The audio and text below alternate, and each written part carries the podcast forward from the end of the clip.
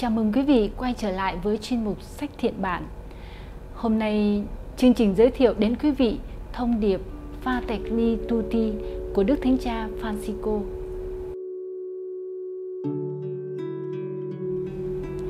Kính thưa quý vị, sứ mạng của giáo hội là phục vụ cho thế giới.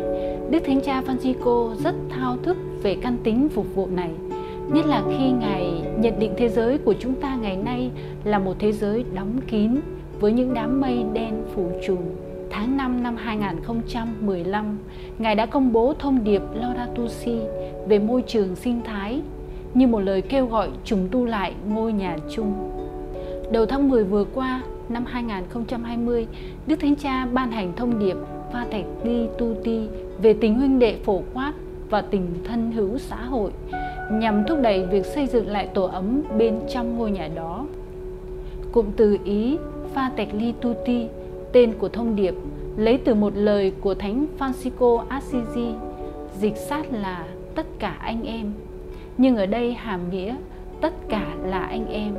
Fratelli Tutti còn rất nóng hổi, chưa ráo mực, nhưng rất tiếc thời gian vừa qua thông điệp này dường như bị che lấp phần nào bởi những chuyện thời sự như cơn dịch Covid-19 vẫn tiếp tục hoành hành khắp nơi, những trận bão lũ và những vụ đất sạt lở liên tiếp ở miền Trung Việt Nam và sự kiện bầu cử Tổng thống Mỹ đầy rằng co và phức tạp. Trong thông điệp này, Đức Thánh Cha khẳng định thế giới và các xã hội của chúng ta hiện nay đang đầy những triệu chứng bệnh hoạn và cần thiết cần được chữa trị. Đó là căn bệnh đóng kín, gây ra những chia rẽ, xung đột, bạo lực, những tình trạng thờ ơ và loại trừ con người. Để chữa trị và giúp cho thế giới thoát ra khỏi bế tắc, Đức Thánh Cha kêu gọi sự mở ra của trái tim và vòng tay nơi mọi người, mọi cá nhân và mọi nhóm, mọi quốc gia, dân tộc để đón nhận nhau trong tình huynh đệ phổ quát và chân thành. Nhìn những anh chị em trong một gia đình nhân loại duy nhất sự mở ra và đón nhận này đặt nền trên phẩm giá bất khả nhượng của mọi con người. Thông điệp gồm 8 chương theo bố cục xem xét làm trong đó, Đức Thánh Cha dành chương 1 để xem lại bối cảnh thế giới hiện nay với tình trạng thiếu vắng tình huynh đệ và những hệ lụy của nó. Chương 2 cung cấp ánh sáng để xét và hiểu bối cảnh trên một cách cụ thể. Đức Thánh Cha chọn dụng ngôn về người Samari tốt lành làm nguồn ánh sáng cho công việc soi chiếu này. Chương 3 phát họa một tầm nhìn căn bản về tình yêu mở ra tới mức phổ quát để trả lời cho các vấn đề đã được nhận diện. Các chương tiếp theo là những áp dụng tầm nhìn căn bản ấy vào các lĩnh vực cụ thể như hiện tượng di dân, chính trị và đức ái chính trị, đối thoại xã hội và văn hóa, hòa bình và chiến tranh, xung đột và tha thứ, và các tôn giáo trong viễn tượng vun đắp tình huynh đệ phổ quát.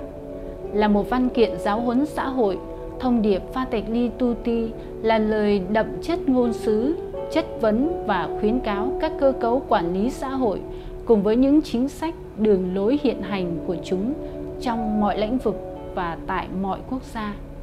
Nhưng trước hết, thông điệp này thúc bách chính giáo hội và mọi thành phần trong giáo hội, mỗi cá nhân và mỗi cộng đoàn mở ra và đi ra, gặp gỡ và đối thoại để nối kết các anh chị em khác cùng nhau dám tham vọng xây dựng một gia đình nhân loại yêu thương, hòa bình và hiệp nhất nhiều hơn.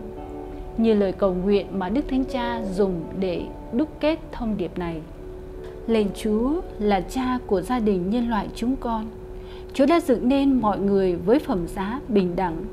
Xin đổ vào trái tim chúng con một tinh thần huynh đệ và khơi lên trong chúng con giấc mơ gặp gỡ cách mới mẻ, giấc mơ đối thoại, công lý và hòa bình. Xin thúc đẩy chúng con kiến tạo những xã hội lành mạnh hơn và một thế giới có phẩm giá hơn, một thế giới không có chiến tranh, bạo lực và đói nghèo. Xin mở rộng trái tim chúng con hướng đến mọi dân, mọi nước trên mặt đất này. Xin giúp chúng con nhận ra sự tốt lành và vẻ đẹp mà Chúa đã gieo vào mỗi người chúng con. Nhờ đó chúng con kiến tạo những mối dây hiệp nhất, những dự án chung và những giấc mơ cùng chia sẻ. Amen. Kính thưa quý vị, Như vẫn thấy các thông điệp của Đức Thánh Cha thường có rất nhiều bản dịch khác nhau. Hiện tại, nhà sách chúng tôi đã phát hành 3 bản dịch. Bản dịch của cha Lê Công Đức, bản dịch của cha Đa Minh Nguyễn Đức Thông và bản dịch của thầy Giuse Phan Văn Phi, dòng Sito. Xin trân trọng giới thiệu thông điệp này đến quý vị.